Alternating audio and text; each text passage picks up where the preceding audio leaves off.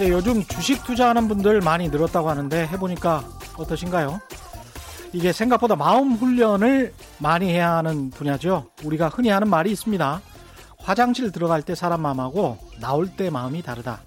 부동산도 마찬가지죠. 집 없는 무주택자 입장일 때는 집값이 팍 떨어졌으면 좋겠고 자신이 집을 한 채라도 사고 나면 집값이 그래도 좀 오르는 게 기분이 좋죠.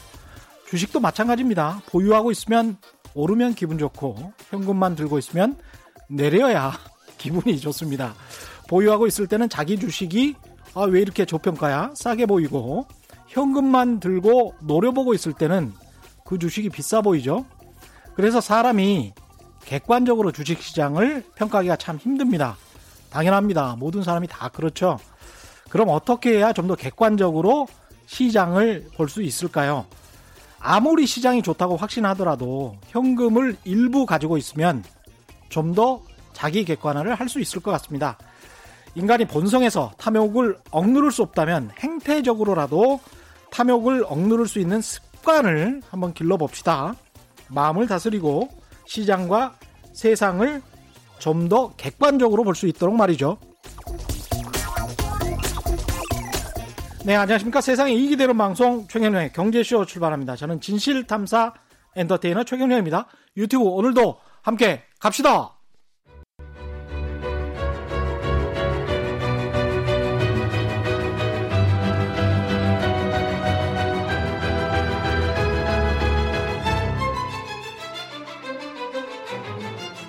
못 들어본 사람은 있어도 한 번 들은 사람은 없다.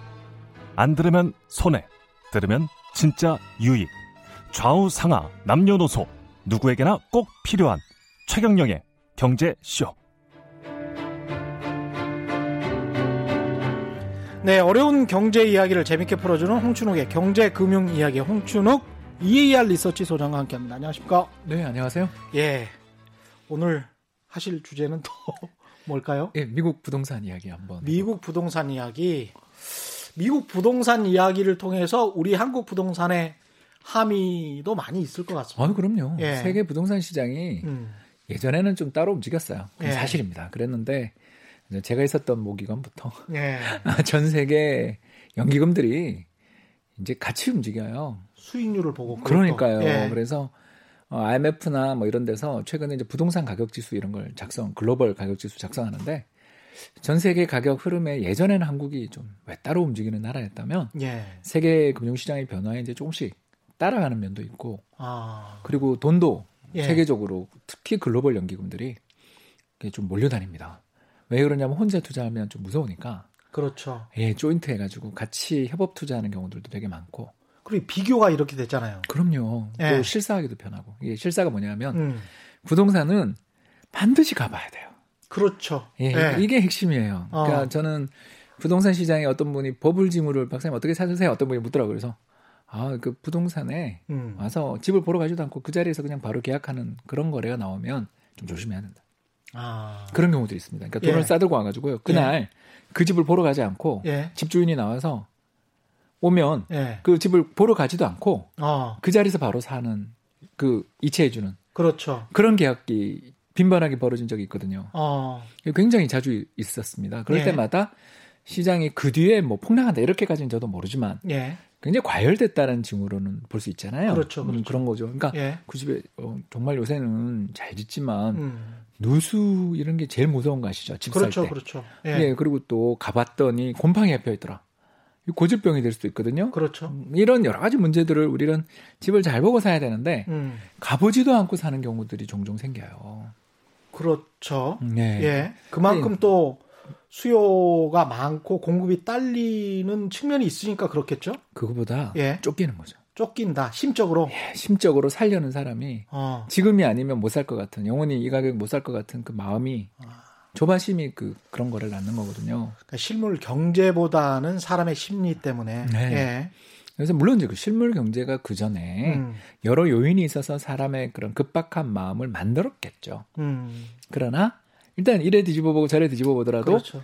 둘다다 좋은 징후는 아닌 거죠. 어. 음, 그렇기 때문에 부동산 시장에서 뭐 여러 가지 팁들이 있어요. 예. 그죠? 그걸 가서 살펴보는데 이제 그걸 이제 듀 딜리전스라고 저희들은 이제 부르는데 예. 그게 뭐냐면 예. 그냥 실사 아, 아. 직접 간다라는 뜻인데 예.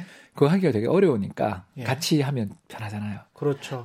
그런 것들을 많이 합니다. 그래서 오피스 빌딩 이런 데도 되게 많이 하지만 최근에는 어, 좀 이따 이야기 나올 주제지만 음. 어, 집을 거의 못 지었어요. 세계 부동산 시장에서 건설회사들이 다 어려운 건 마찬가지거든요. 아, 예. 네, 그러다 보니까 최근에 그 뭐를 많이 주냐면 주거용 임대 건물들을 굉장히 많이 짓습니다.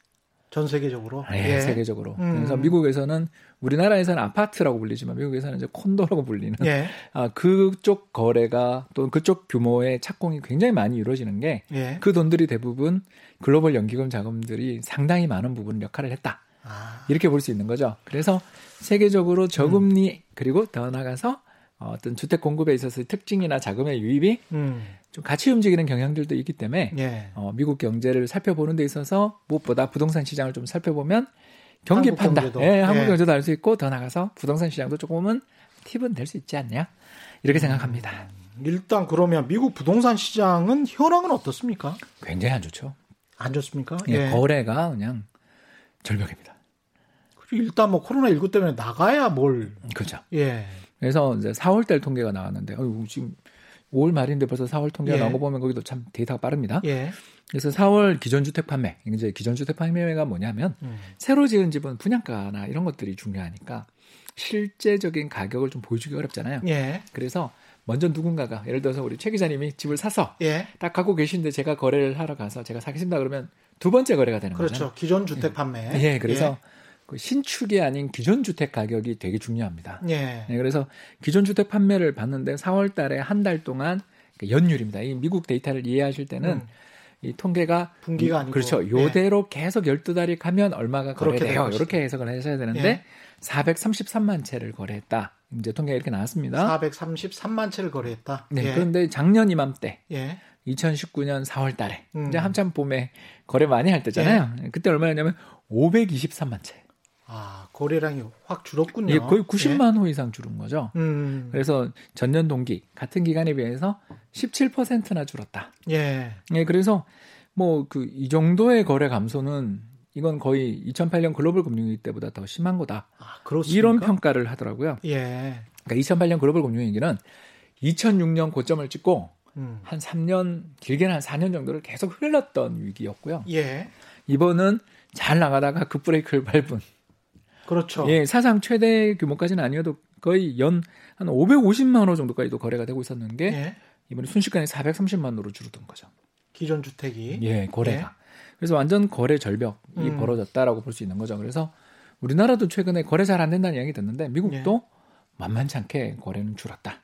근데 이제 차이점이 있으니까 제가 오늘 방송을 그렇죠. 준비해 왔겠죠. 예. 이렇게 거래량이 급격하게 줄어든다는 것은 그만큼 음. 거래량이 줄어들면서 보통 이렇게 경기가 안 좋으면 가격도 조금 좀 내려가고 그렇지 않습니까? 우리 다 그렇게 생각하잖아요. 예. 근데 이제 정반대의 일이 벌어져가지고 아. 제가 그래서 방송거리다 하고 온 거죠. 오, 예. 어, 지난해 같은 기간에 비해서 거래가 이렇게 절벽이 되면 음. 우리는 다들 급매물만 소화가 되지 않겠나 이런 생각을 하는데 그렇죠. 음, 그렇지가 않더라라는 겁니다. 어. 그래서 최근에 예. 어떤 일이 벌어졌냐면 미국은 수요도 위축된 왜냐하면 사러 다닐 수가 없으니까 그런데 예. 팔려는 사람도 아, 나이 가격에 안 팔아 그리고 공급도 줄어드는 어. 이게 그러면 무슨 예. 일이 벌어졌냐면 예. 이제 아까도 얘기했지만 뭐 최근에 너무 급박한 일이 벌어졌으니까 음. 평상시 가격 대비를 비교하는 게 좋으니까 예. 항상 이제 지난해 같은 봄철 대비 예. 어, 최근 가격 상승률이 몇 퍼센트예요? 이제 이게 궁금하잖아요. 예. 무려 7.4% 올랐다. 거래량은 17%나 줄었는데 가격이 7, 7%가 넘게 올랐어요. 예. 아, 놀라워서 신기하네. 예, 놀라워서 예. 최근 동향을 봤더니 다 7, 8%씩 계속 오르는 흐름이 이어지고 있더라라는 거예요. 이게 완전히 그러면 매도를 하는 사람의 우위의 시장인 이 거네요. 지속되다가 잠깐 거래 안 된 걸로 보는 사람이 많은 거죠 아직. 어. 이제 두 가지 중에 하나겠죠. 음, 죄송한 표현인데 예. 사람들이 아직 정신을 못 차렸거나 그렇죠. 아니면 예. 정말 시장에 사자세 혹은 공급 부족이 굉장히 심각하거나 아. 아니, 그렇게 해석을 해볼 수가 있는데요. 예. 잠깐 제가 이제 뭐 통계를 음. 오해하시는 분이 있을 수도 있는데 예. 주택 시장에서 이 어, 거래되는 집을 쭉 1등부터 시작해서 비싼 순서대로 100등까지 세워놓으면 음. 요 가격의 비교는 음. 평균을 하면 좀 곤란하잖아요. 중간 가격. 그렇죠. 예. 고가 주택이 평균 가격을 너무 좌우하잖아요. 그럼요. 예. 그래서 여기는 100채가 거래됐다면 100채 중에서 50번째로 거래된 가격이 비싼 아파트 또는 예. 비싼 주택의 가격인데 이게 얼마냐? 이러면 26만 7천 달러. 그러니까 우리나라 돈으로 한 3억 3천 예. 정도 되는 어, 미국의 중산층들이 좋아하는 그런 주택 가격. 이건 단독 주택과 음. 기존의 뭐 타운하우스나 이런 거다 합해서 아파트까지 합해서 그렇습니다. 그래서 그렇죠. 이제 그거가 음. 작년에 요맘때 거래된 가격이었는데 예. 이번에 얼마냐면 28만 7천 불. 28만 불. 네, 그러니까 오. 2만 불 가까이 오른 거죠. 야. 그러니까 예. 어, 이제 3억 하고도 한 4, 5천 정도 예. 현재 환율 따라 이제 맨날 예. 다릅니다만 그냥 가격이 중산층 정도가 선호하는 미국의 중산층들이 선호하는 음. 미국 시장에서 가장 거래량이 많은 게 25만 불에서 50만 불대의 주택들이 가장 거래가 많대요. 아. 근데 그 가격대의 중간값이니까 이거 적정한 가격으로 보이는데 이게 네. 어, 작년 거래될 때에 비해서 지금은 적어도 부동산 시장 내에서 뭐가 왜곡이 있어서 그렇게 보이기는 좀 어려운 예.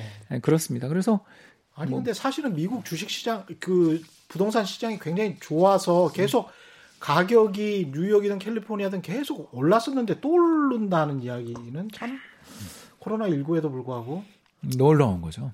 이상한데 예, 왜 그러니까- 이러는 거지? 예. 예, 그 경제학자, 이코노미스트 입장에서 이럴 때 이제 파고드는 예. 재미가 있는데 이제 그 가장 좋은 건 이 통계를 발표한 곳이 이제 전미 주택 중개인 협회 NAR이라는 예. 곳인데요. 예.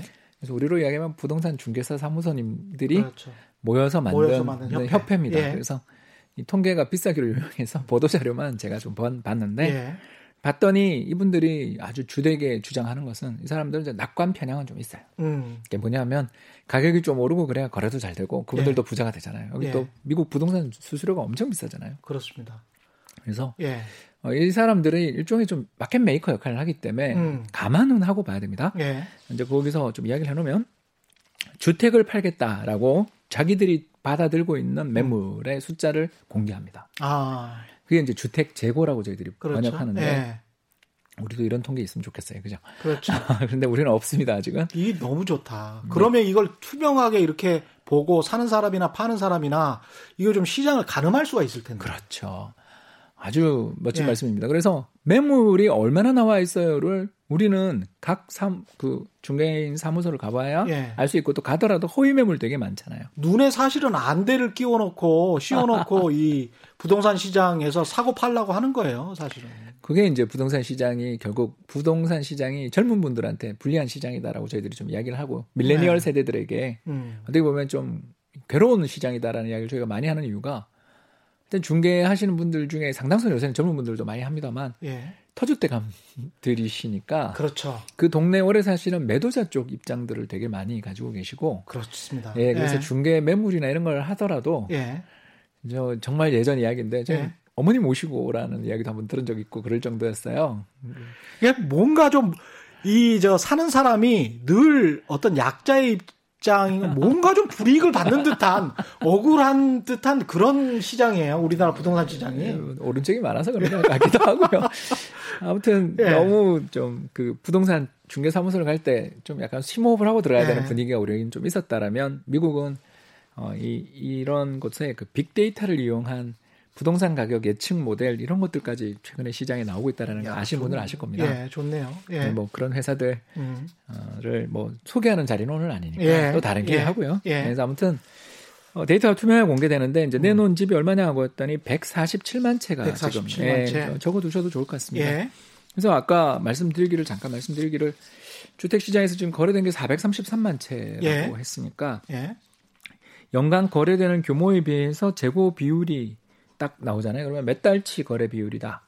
음. 요게 계산이 되는 거죠. 그러니까 그러네요. 전체 총 거래량 대비 예. 주택 매물을 환산해 보면 음. 요게 몇 달이면 다 소화되는 물량이다 아니다로 계산을 해볼 수가 있는. 한 달치도 안 되는데요. 그러니까 이건? 이제 그 이제 그 아까 연율이니까. 아, 연율이니까 그렇지, 그렇지, 그렇지. 그래서 아까 예. 제가 연율이라는 말을 처음에 예. 서두에 우리 최 예. 기자님하고 제가 예. 이야기하는 12, 12로 나눠야 되네. 나눠 보면 거의 정확하겠죠. 예. 그래서 한 달에 한 40만 채 좀 중반 정도 거래된다고 보시면 맞겠죠. 예. 그래서 그러니까 이 속도대로 연간 거래되는 게 433만 채다 이렇게 그렇죠. 본 거니까 예. 40만 채가 좀 안 되겠군요. 음. 근데 이런 수준을 가지고 있는데 비해서 재고 물량 팔려고 내놓은 지금 음. 중개인. 사무소에 있는 물량들 등록된 물량이 중복 매물 제거하고 딱 봤더니 147만 채다. 어. 그러면 이제 몇 달 치냐 이렇게 하면 대략 연간 판매량에 비해서 한 3.4개월 정도. 그러네요. 예. 뭐 왜냐면 아까 어, 매한 3, 40만 호 정도가 그렇죠. 거래된다. 우리가 되게 예. 안 좋지만 3, 40만 호가 거래되는 예. 거니까 그 곱하기 해보면 대략 나오잖아요. 예. 그런데 어, 작년 이맘때랑 항상 이제 우리는 비교한다고 그랬죠. 작년 이맘때는 재고 물량이 얼마냐면 183만 호였답니다. 어, 훨씬 더 많았네. 예, 예, 그러니까 지금 예. 147만 호. 얼마가 줄었냐면 거의 한 40만 호 가까이 줄었다. 기존 주택의 매도 물량 자체, 공급 자체가 많이 줄었네요. 그둘 예. 중에 하나겠죠, 그죠? 예. 하나는 첫 번째는 팔려는 사람들이 그렇죠. 더 오를 것 같으니까 예. 에이 나 안 팔아. 배짱. 예. 배짱이 있고 두 번째는 그러면 사람들이 그런 기존 주택에서 재고 물량이 없으면 다른데 눈을 돌리잖아요. 예. 신축. 그렇죠. 신축. 예, 그러니까 신축 공급도 없을 가능성이 있는 오늘 이제 그 중에서도 지금은 일단 어. 매물 쪽에 이야기를 집중하고 있는 중인 거죠. 예. 자, 그래서 음, 작년에 183만 호 음. 죄송합니다. 183만 호에 이르렀기 때문에 1년 사이에 재고가 얼마 줄었냐면 20% 줄었다라는 거예요. 그렇군요. 예, 그러니까 20%나 되네요. 매물 빠지는 속도가 빠르거나 예. 내놓지 않거나 딴 데로 못 가거나 이런 그러네요. 이야기입니다. 그래서 예. 작년 이맘때는 그 주택이 거래가 되게 잘 될 때였는데도 요 재고 물량 소화를 하는데 네 달 좀 더 걸렸대요. 허. 예. 근데 지금은 세 달이다. 음. 그러니까 이게 부동산 시장이 어떤 여건이냐면 예. 아예 매물을 자꾸 걷어들이거나 예. 어, 거래가 잘 안 되는데도 불구하고 음. 사람들이 뭔가 이렇게 매물을 내놓거나 그러는 분위기가 아닌. 그러니까 이게 주- 음. 우리나라 아파트 단지처럼 무슨 뭐 이렇게 그 벽보 같은 거 붙여놓고 음. 엘리베이터에 매물 내놓지 마시오 얼마 이하 가격으로는 이럴 수도 없잖아요. 대개 대부분은 다 단독주택이어서 이 사람들이 뭐 그렇게 할 수도 없을 거고 아. 그뭐 이게 40만 채가 갑자기 줄어들었다는 게 참 이게 뭔지 모르겠습니다. 그 미국 신축 데이터를 한번 조사를 해본 적이 있었는데 예. 전체 이제 평균적으로 미국의 신축 공급이 한 150만 호 정도 공급이 된대요. 예. 이제 인구가 3억 인구니까 그 정도면 음. 뭐 적정해 보이더라고요. 근데 150만 호 정도 공급이 되는데 그 중에 단독 주택 공급이 대략 70% 정도. 예, 미국이 많죠. 네, 그래서 한 예. 120만 호, 130만 호가 음. 단독 주택이고 아파트 아까 얘기했던 예. 콘도가 2, 30만 호 많을 때는 한 4, 50만 호까지도 가는데 음. 대략 단독 주택으로만 가니까 예. 시장이 굉장히 왜곡이 심했대요, 여기도. 예. 그랬는데 이제 음. 이런 통계도 공개되고 또 빅데이터 사업을 하시는 음. 부동산 통계 비즈니스를 하시는 분들이 예. 아 이걸 계속 추정하는 모델도 만들고 그러면서 예.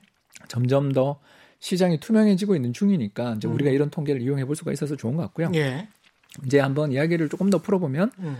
어, 시장이 가장 위험할 때가 언제냐? 이제 우리가 음. 미국 부동산의 이런 통계를 이용해서 가장 좀 해볼 수가 있는 게 거래가 줄면서 재고가 늘 때가 제일 위험할 것 같아요. 거래가 줄면서 재고가 늘 때. 예. 예. 이게 뭐냐면 거래 자체가 줄어든다라는 건 매수세가 위축됐거나 공급 물량이 되게 많아서 겁을 누가 주는 거고 그렇죠. 경기 여건이 안 좋아서 예. 주는 거고 또 이 과정에서 사람들이 거래도 잘 안 되는데도 불구하고 매물을 계속 출회시킨다라는 건 난 싸게라도 팔겠습니다라는 그렇죠. 급매물 가능성이 그렇죠. 그게 예. 2006년, 2007년 글로벌 금융위기 직전에 아, 미국 부동산 시장에서 이런 일이 벌어져서 그때는 예. 월간 그 재고 물량이 10달까지 가는 걸 제가 봤거든요. 아. 10달이 돼도 소화가 안 될 정도의 매물이 나오기 시작하더라고요. 예. 왜냐하면 경매 한 들어가기 삼- 전에 판 예. 거였죠.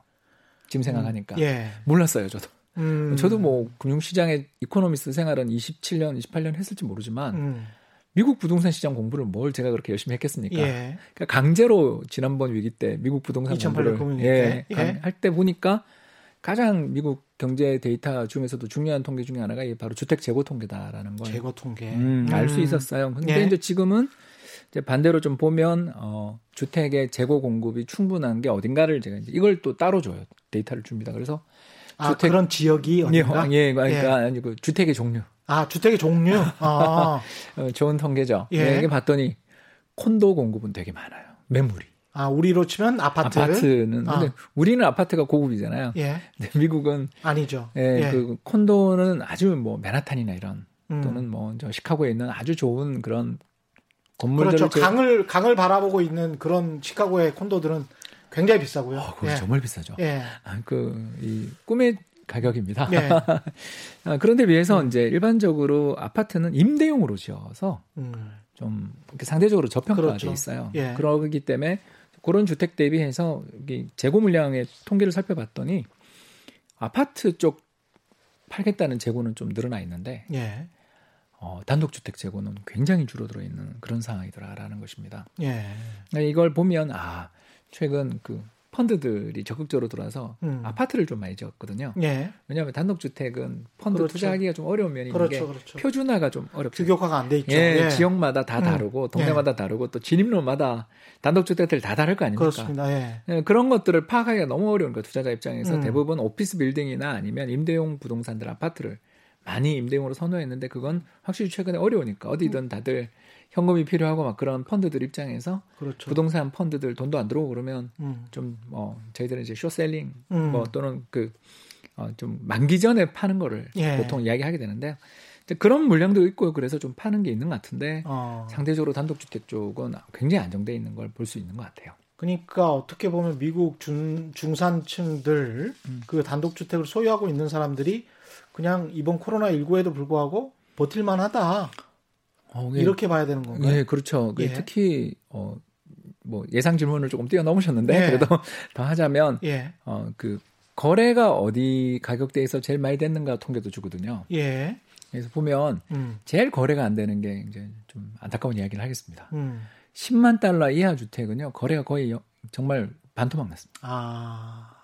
매물이 좀 많이 쌓여 있거나 그런 가격대 주택을 살려는 분들 자체도 여력이 없는 아. 빈익빈 부익부 상황이 예. 코로나 19 적어도 예, 코로나 19로 인해서 음. 2천만 명이 넘는 사람들이 실직을 하게 되니까 예. 그 실직하신 분들 중에서 소득이 상대적으로 좀 적으신 분들이 어, 그 미국 부동산 시장에서도 좀 저가 주택 예. 10만 달러 이하면 우리 돈으로 한 1억 2천만 원 정도잖아요. 예. 그러니까 미국 시장에서 1억 2천만 원 정도 되는 가격에 형성돼 있는 그런 가격대의 주택 거래는 너무나 많이 줄었습니다.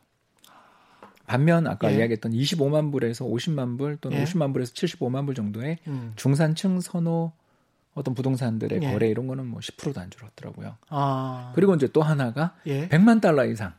우리로 이야기하면 강남, 부자들. 강남이죠. 예. 예. 강남 쪽. 강남권. 예. 어, 그러면 이제 미국에서도 코아 부동산이라고 부르는 아, 지역의 그렇습니까? 가격은 뭐 그렇게 가격은 다 오르고 있는데 음. 거래 자체는 거기가 한 30% 이상 줄었더라고요. 아. 그래서 이런 걸 보면 아, 두 가지 충격이 있었구나 경제에. 예. 첫 번째는 고용 충격. 음. 음, 레이오프든 뭐든 아무튼 예. 실업수당을 받으러 가시는 분들 입장에서 임대료 내기도 어렵고 또는 자가 지금 보유하는 데 따르는 여러 가지 비용도 생각하면 그렇죠. 돈이 없어가지고 집을 팔아야 되는 분들이 내놨는데 또 그거의 대부분의 구매자는 같은 소득계층이실 텐데 그분들이 그 급매물이 좀 늘어나는데도 못 사서 중간값이 유지됐을 수도 있는 그런. 그런 거일 수 있는 거죠. 그렇게 생각해 볼 수 있네요. 예, 예, 그렇죠. 그러니까 아무 영향을 안 받았다라고 제가 주장하려는 게 아니라 음. 그 중간값 표본이라는 걸 해석할 때는 중산층은 멀쩡하다 정도로 봐야지 음. 저소득층들은 굉장히 거래가 줄어든 걸 보면서 좀 놀랐어요. 이쪽은 아. 그리고 이제 또 하나 100만 불 이상 집들의 거래가 완전히 얼어붙은 걸 보면서 예. 아, 이 부자들이 예. 미국의 부자들은 특히 전체 자산의 그 이제 소득 분포별로 음. 자산 보유 현황을 조사한 걸 제가 본 적이 있었는데 예. 미국 사람들이 주식 많이 한다 그러잖아요. 근데 그게 중산층은 상관없는 이야기더라고요. 음. 소득에서 이제 우리로 이야기하면 1등부터 100등까지 소득을 쫙 세워 놓으면 음. 한 70등이나 60등 정도의 소득을 갖고 계시는 분들, 소득 분이 이제 사, 자, 2분위 정도라고 예, 하는 예. 분들입니다. 예. 아무튼 그 잘 사는 순서대로 제일 위에 빌 게이츠가 계시겠죠. 예. 부터 시작해서 이제 밑에 쫙서 베조스 있어요. 아니에요? 제프 베조스? 베조스가 이혼하면서 조금 예. 아, 뭐 예. 우리 줄었겠구나. 저기 예. 그 이야기가 왔다 갔다 하는데요. 예. 네, 제가 여기 차 기자님 만나면 뭐 이러니까 저- 즐겁죠, 뭐 왔다 갔다 하면서. 예, 그 1등이 바뀐 걸로 알고 있습니다. 예. 아무튼 그래가지고 예. 예, 아, 우리 좀 예, 예. 아, 집중해 볼까요? 집중이 안 되고 있습니다. 예, 다시 예, 집중해서. 집중해서 그래서 예. 아무튼 빌 게이츠가 됐던 워렌 버핏이 됐던 예. 뭐 제프 베조스가 됐든. 됐던 예. 그러니까 이제 주커버그가 됐던 이게 예. 있겠죠. 예. 그분들이 1등부터 시작해서 이제 제 밑에까지 막 이민 오신 뭐 예를 들어서 저 이제 이민자라 불법 치료자들이 계실 거 아니에요. 예. 그러면 한 60등, 70등 정도 되시는 분들의 자산 분포를 제가 조사를 해봤더니 음. 아, 전체 자산의 80%가 부동산 그렇군요. 똑같습니다 우리랑. 그러니까, 그러니까, 중하위 계층들도 부동산이 제일. 중요해요. 예, 부동산이 제일 중요한 자산입니다. 예. 우리도 보면 그그 임대 보증금이 제일 큰 예. 자산의 대부분을 차지하시는 분들이 중하위 계층들이거든요. 예. 그래서 우리나라도 소득 분포를 이렇게 조사를 해 보면 평균 우리나라 순자산은 음. 한 3억 원 정도 되니까 우리도 꽤 우리나라도 경제도 부유해졌어요. 그랬죠. 그런데 예. 중간값을 조사를 해보면 음. 평균 말고 예. 중간값을 조사하면 1억 초반이에요. 중간값이 예, 우리나라 1등부터, 예, 1등에서 100등까지 해서 50번째로 제일 잘 사, 50번째로 잘 사시는 정, 전국이죠. 전국 기준. 예.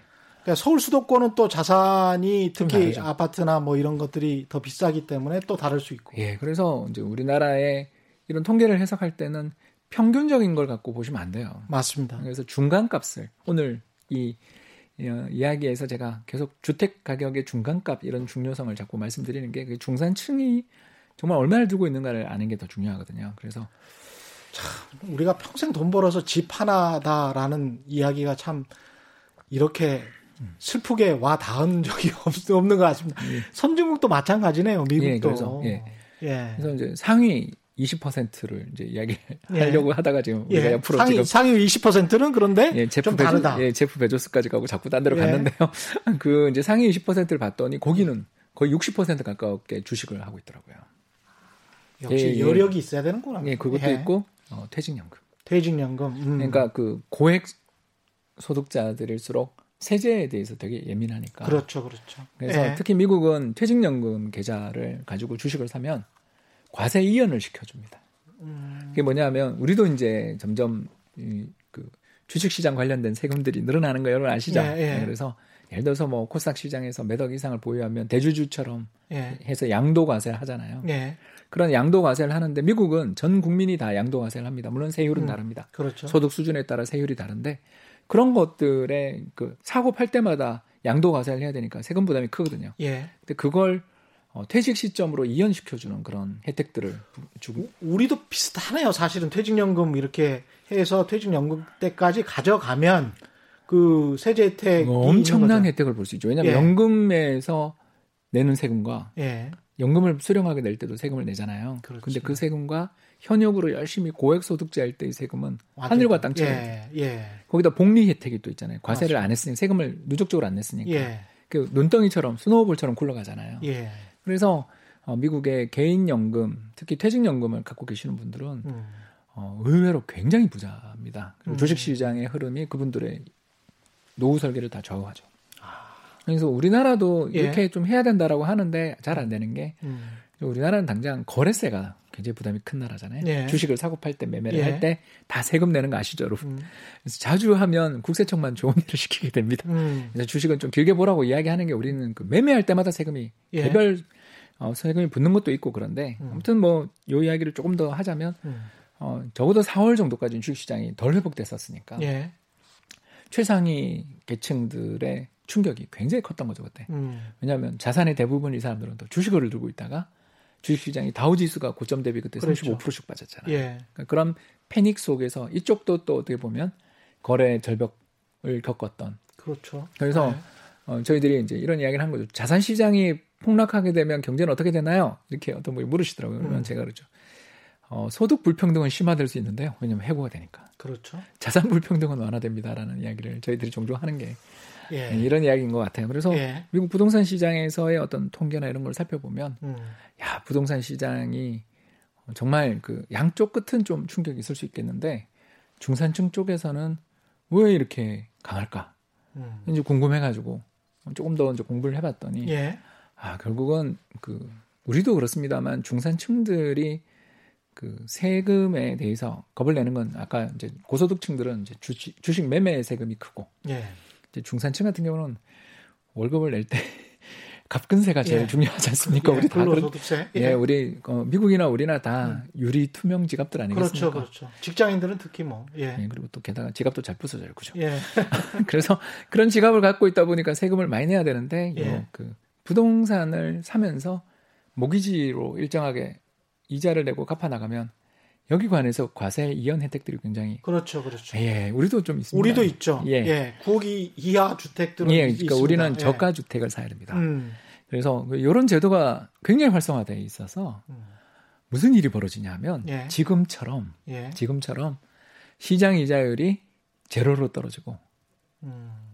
거기다가 어, 모기지 금리 예. 부동산 담보대출 금리가 작년 이맘때 얼마냐면 5%였거든요. 미국이? 예. 예. 지금 3%가 깨집니다. 아. 어, 왜 그러냐 하면 예. 미국 중앙은행이 모기지 채권을 사주고 있어요. 아. 양적 완화라고 들어보셨죠? 그렇죠. 예. 그러니까 양적 완화가 사실은 부동산 경기를 부양하기 위한 정책인 거죠. 아. 왜냐하면 국채만 사주는 게 아니라 그렇죠. 회사채도 사주고 음. 모기지 채권도 사주니까. 예. 모기지 채권이라는 게 부동산 담보 대출된 거를 그렇죠. 증권화시킨 거니까. 그렇죠. 예를 들어서 중앙은행이 제가 음. 이제 중앙은행입니다. 그래서 음. 최 기자님이 음. 시장에서 갖고 모기지 채권을 갖고 계신 은행인데 예. 가서 어, 이전보다 가격을 잘 쳐줄 테니까 저한테 파세요. 아. 하면 그에서 차익이 생기잖아요. 그리고 그렇죠. 누가 사줄지를 알고 있는 음. 은행 입장에서 음. 야 이건 지금 옛날이랑 달리 대출 회수는커녕 음. 내가 이거 담보대출만 해주면 족족 중앙은행이 다 사주는데 이거 대, 되게 안전하네. 대출 회수를 할 필요가 없죠. 예, 그러면서 예. 더 좋은 조건으로 금리를 인하해 줄 테니까 부동산 담보 대출 받으실 생각 혹시 있으세요라고 계속 쓰세요, 돈 쓰세요 이렇게 되는 예, 거구나. 물론 이제 심사 태도가 이제 좀 이따 이야기하겠지만 예. 옛날보다는 훨씬 더 엄격하대요. 아. 옛날에는 진짜 닌자 대출이었잖아요. 아. no income no job. 예. 아, 닌자 대출이 이런 뜻이라는 거죠. 예. 처음 알았는데 음. 어, 사람이 오면 그냥 해줬대요. 옛날에는 예. 2006년, 2005년에는 그렇죠. 닌자 대출. 음. 어, 사람의 뭐 소득 수준 지금 직장 갖고 있냐도 상관없이 그냥 부동산 담보대출만 받으러 오면 네. 무조건 대출해주던 그런 것들은 이제 안 된대요. 음. 그러나 이자율 자체가 음. 굉장히 떨어져 있는 상황에서 어, 중산층들 입장에서 어떤 생각을 하겠습니까? 아, 이 기회에 내가 임대료를 계속 내고 살다가 그렇죠. 이 이자로 내가 30년을 뭐 2%대 후반, 3% 초반에 모기지를 대출을 받아서 이 굉장히 이자 부담이 적죠. 그리고 이건 대부분 연말 정산할 때 다 상계되잖아요. 그렇구나.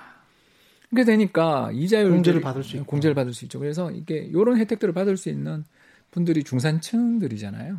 그러네요. 그 직장, 그러니까 이 코로나 위기에서도 재택을 하세요라는 소리를 듣는 분들인 거죠. 그렇죠.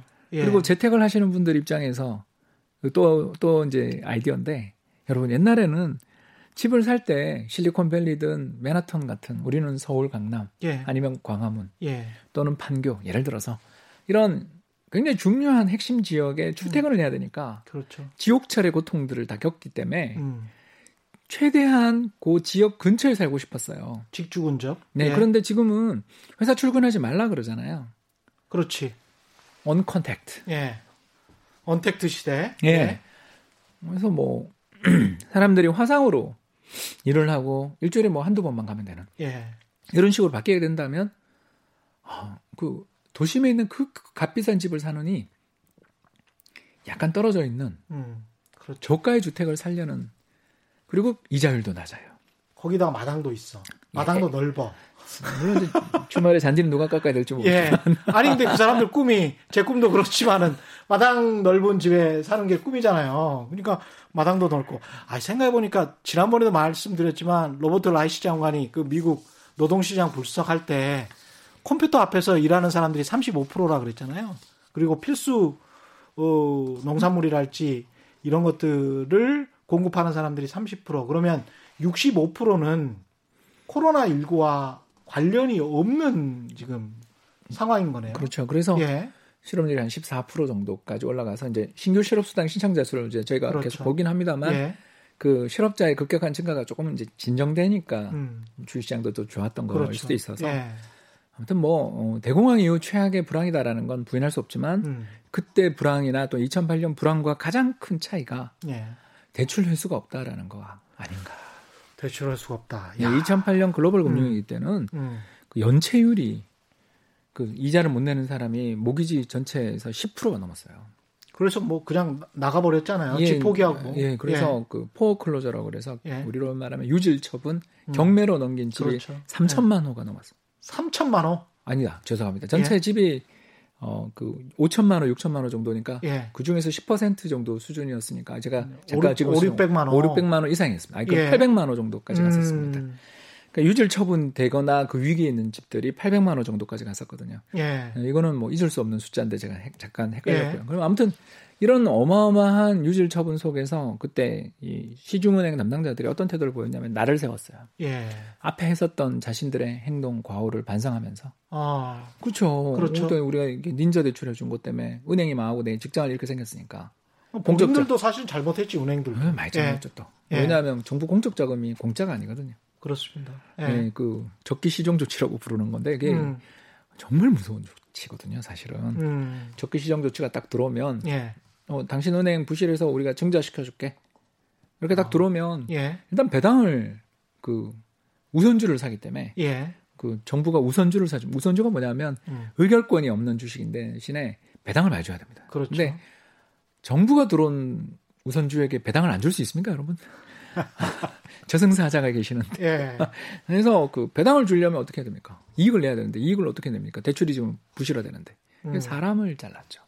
사람 자르고 대출 회수하고 그다음에 그, 좀더 쥐고 아주 안전자산에만 네, 대출해주고. 네, 네. 그러면서 중앙은행이 예. 어르고 달래는 걸 했다고 저희들은 이야기하는데 음. 한쪽에서는 막 이렇게 나쁜 좀 어떻게 보면 엄격한 잣대를 댔다면 다른 쪽에서는 양적 완화를 해줘서 아. 그 은행들이 들고 있던 금융기관들이 들고 있었던 좀 채권들을 좋은 가격에 사줌으로써 예. 경영 개선에도 좀 도움을 주는 아. 이런 일들을 같이 했었던 셈입니다. 아무튼 그러나 그 과정에서 가장 큰 피해를 본 건 은행이 아니었죠. 은행은 공적 자금 받아서 안 망했단 말입니다. 그렇지. 국민들만 힘... 국민들만 힘들었죠. 예. 그리고 실업률 10%까지 올라가고 예. 거기다가 아까 말씀드린 것처럼 자신의 집을 잃어버리고 떠도는 사람들이 800만 원 이상이에요. 예. 그래서 경제가 그렇게 힘들었던 거고 음. 우리도 수출 마이너스 40% 가고 했던 게 예. 어, 그런 요인들, 즉 은행이 다 망할 수 있는 위험들, 또 은행이 대출을 안 해주는 위험들이 컸다면 지금 완전 정반대의 일이 벌어지고 있습니다. 지난 예. 4월 어, 말 기준 벌써 4월달 다 이따가 다 나왔는데요. 예. 미국의 그 은행권 전체 은행권의 대출이 지난해 대비 12% 늘었습니다. 어, 막 대출 막 느네요. 예. 예. 그러니까 너무 궁금하잖아요. 예. 아니 이게 뭐야 하고 데이터를 좀 파봤더니 무슨, 기업 무슨 기업 대출? 관련돼서는 어. 대출 심사가 굉장히 엄격해졌고 아. 왜냐하면 이제 셰일오일 관련된 예. 기업이나 또 특히 이번에 JCPenney나 예. 그 정말 타깃이나 정말 음. 이름만 들면 다 아는 세계적인 유통업체들이 지금 다 부도가 나거나 어려움을 겪고 그 있잖아요. 렌탈 회사 허츠. 예. 네.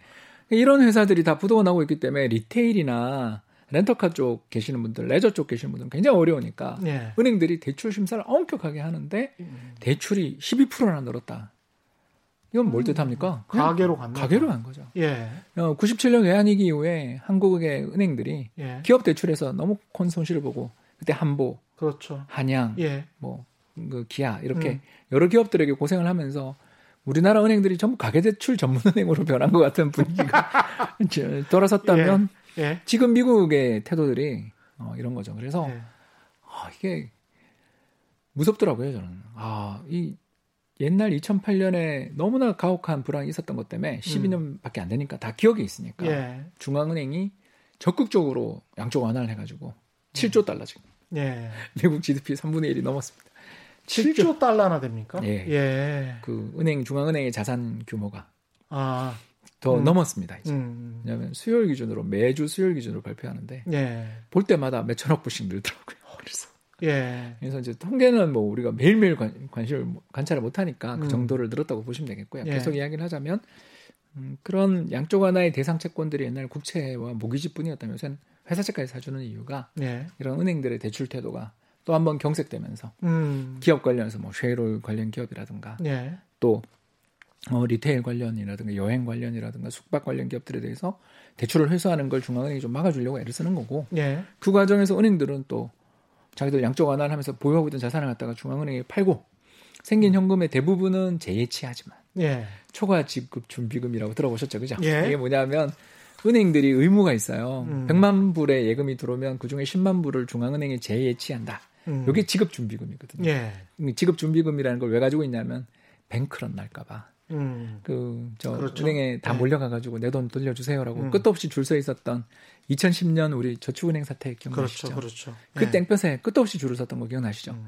그러니까 그런 위험을 막기 위해서 중앙은행이나 정부 당국이 어떻게 하냐면 갑자기 고객들이 와서 돈을 빌려 그 돈을 돌려달라고 하는 그 위험을 피할 수 있도록 음. 일부 돈들을 우리한테 보험을 들어라. 예. 그게 지급 준비금 규제거든요. 그래서 음. 지급 준비금은 100만 불 들어오면 예를 들어서 10만 불만 예치하면 되는데 지금 음. 미국 은행들이 초과 지급 준비금 그러니까 음. 법이 정한 거보다 얼마를 더 놓고 있냐면 3조 달러를 더 놓고 있어요. 어. 그러니까 대부분 받은 정부한테 양쪽 하나로 채권을 처분하고 받은 현금이 생기더라도 그걸 예. 대출 안 해주려고 하는 은행들이 상당수인데 그런데도 대출이 이렇게 벌어진다라는 건 음. 부동산이 살아있다라는 뜻이 될 수 있는 거죠. 야, 근데 이게 장기적으로 상식적으로 생각을 해보면 기업들이 그렇게 망하고 음. 고용이 안 된 그런 실직자들이 많은데 이게 가계 대출이 그렇게 한정 없이 늘 수 있을까 그런 생각이 듭니다. 왜냐하면 가계에도 신용 평가를 해야 될 거니까. 그럼요. 예.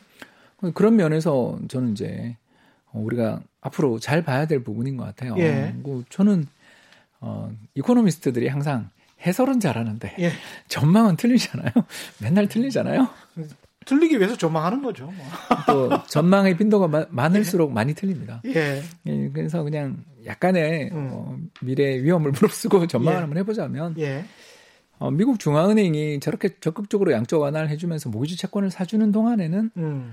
그렇게 위험이 크지는 않은 것 같다. 적어도. 부동산 시장은 안정적으로 간다. 가, 가거나 가격이 급락할 것 같지는 않다. 적어도 지금처럼 7, 8%씩 오르는 건 제가 봐도 좀 과열 같고요. 예.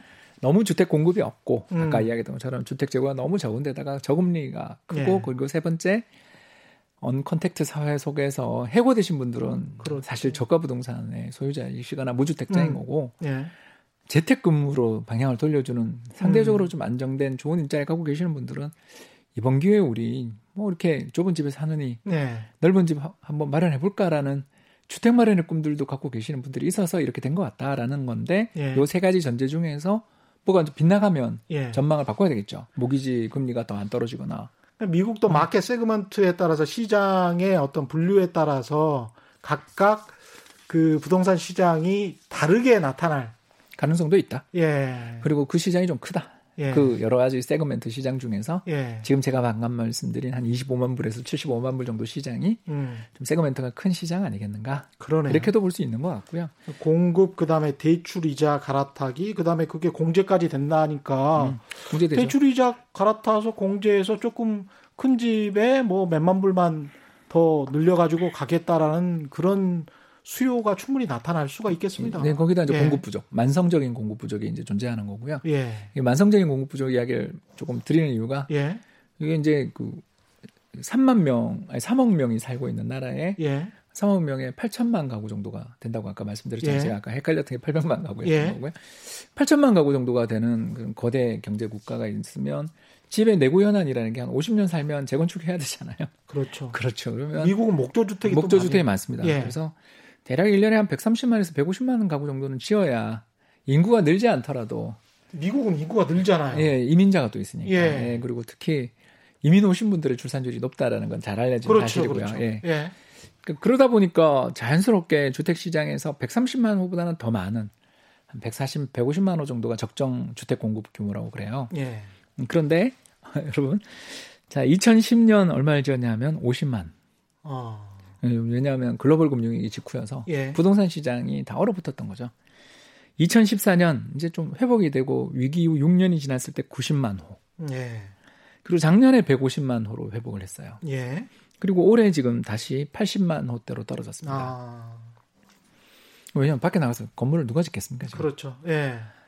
이 무슨 일이 벌어지냐 하면 어, 그 경제가 코로나 사태 이후에 장기 불황으로 가면 이 전망은 지금도 뭐 저희들 다 틀린 거고. 그렇죠, 그렇죠. 어, 그거는 저희가 예. 뭐알 수 없는 부분. 예. 이제 아까 그 리스크를 무릅쓰고 이야기하자면 음. 일단 뭐 람데시비르가 됐던 뭐가 됐든 음, 음. 치료제도 나오고 백신이 올해 연말 추워지기 전에 나온다라고 우리가 이제 기대하는 대로가 된다면 예. 시장이 그것 때문에 좋아하는 거니까 그 과정에서만 놓고 본다면 주택 쪽에서 공급이 한국 부동산 시장 이야기할 때 맨날 공급 부족 가지고 우리가 이야기하는 음. 것처럼 미국도 만성적인 공급 부족 사태가 지금 몇 년째, 적어도 한 10년째 이어지고 있는 거죠. 아, 이게 또 이민자를 트럼프 대통령이 막고 음. 뭐 이러는 것도 나중에 어떤 영향을 미칠지 모르겠네요. 어, 나중에 예. 어, 경제 불평등을 완화시키게 됩니다. 아 그렇습니까? 예, 예. 그 이제 역사적인 어, 흐름에서 음. 다음 시간에 주제로 하면 어떨까 싶은데요. 오, 갑자기 그런 생각이 드네요. 이민자를 이렇게 막게 되면 이게 나중에는 여러 가지 영향을 미칠 수 있을 것 같습니다. 예, 장벽을 예. 세우게 되면 음. 경제에 두 가지 복합적인 일을 예. 일으키게 되거든요. 예.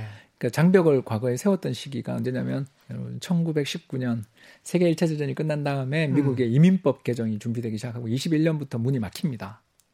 유색인종을 막아버렸어요. 예, 그리고 8년 뒤에 대공황이 예. 왔죠. 동구 유럽에서 오는 사람들은 또 막았어요. 예, 그 같은 백인이라도 굉장히 차별했습니다. 예, 어마어마한 차별이 있었어요. 예, 그런 20년대 이민법 이후에 예. 벌어졌던 예. 한 7, 8년 대공황 이전까지 일들을 살펴보면 어, 이민을 막게 되면 벽 안에 사람은 좋은데 그렇죠. 벽 밖에 사람은 못 오잖아요. 그러면 세상에 어, 감춰져 있었던 여러 가지 문제들이 생기더라고요. 미국 경제도 분명히 안 좋아져요. 이게 원활한 이게 물처럼 흘러야 되는데 맞습니다. 분명히 장기적으로 보면 이런 식으로 하는 거는 아닌데. 예, 이걸 이제, 예. 이제 저희들은 이민의 경제학이라는 예. 또 다른 어떤 섹터들이 존재하는데. 아, 다음번에 이민의 경제학 너무 재밌겠습니다. 예. 그래서 뭐 우리가 이제 이 앞으로 그 미국이 장벽을 세우면서 예. 외국에서 들어오는 이민자들이 계속 줄어들면 부동산 시장이 어떻게 될 건가 그렇죠. 이런 이야기에서 이제 시작해서 예. 다른 데로도 갈 수 있겠죠. 아무튼 지금까지는 음.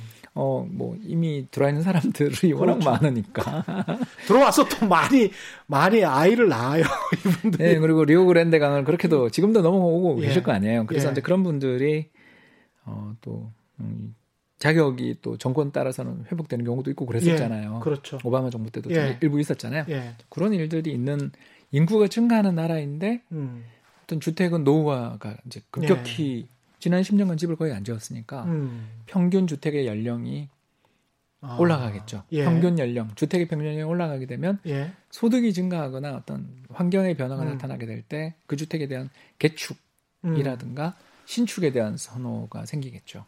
그건 니드가 분명히 있겠습니다. 이게 좀 시사하는 바가 우리나라 재건축이나 이게 지금 어떻게 보면 목까지 차 올랐습니다. 그래서 이제 부동산 가격을 억제하기 위해서 서울 수도권은 굉장히 재건축이나 이런 걸 막고 있는데 이게 또 우리나라에 함의하는 바가 좀 있네요. 그럼요. 예.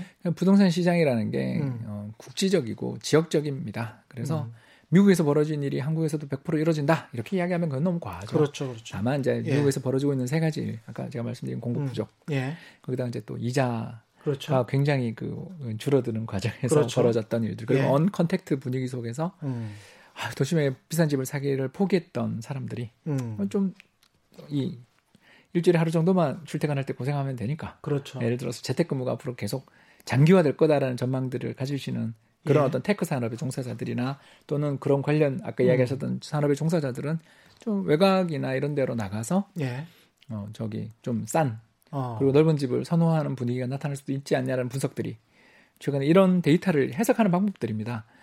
이게 우리나라에는 어떤 영향을 미칠 거냐라고 보면 아직 우리는 언컨택트가 그게 정말 회사를 출근 안 해도 되고 정말 지방 그 정도는 아니었어요. 아예 우리는 예. 아직 그까지는 아닌 것 같긴 예. 하니까 예. 그 요인을 너무 과대평가하기는 어려우나 음. 저금리 혜택 아니, 우리도 굉장히 아까 그 지적하신 것 중에 월세하고 그 이자 내는 네. 거 있잖아요. 맞아요. 그러니까 대기 수요자 입장에서 봤을 때는 제가 미국에서 살 때 1억 정도 되는 타운하우스였는데 제가 월 100만 원을 냈거든요. 어휴. 그 집에.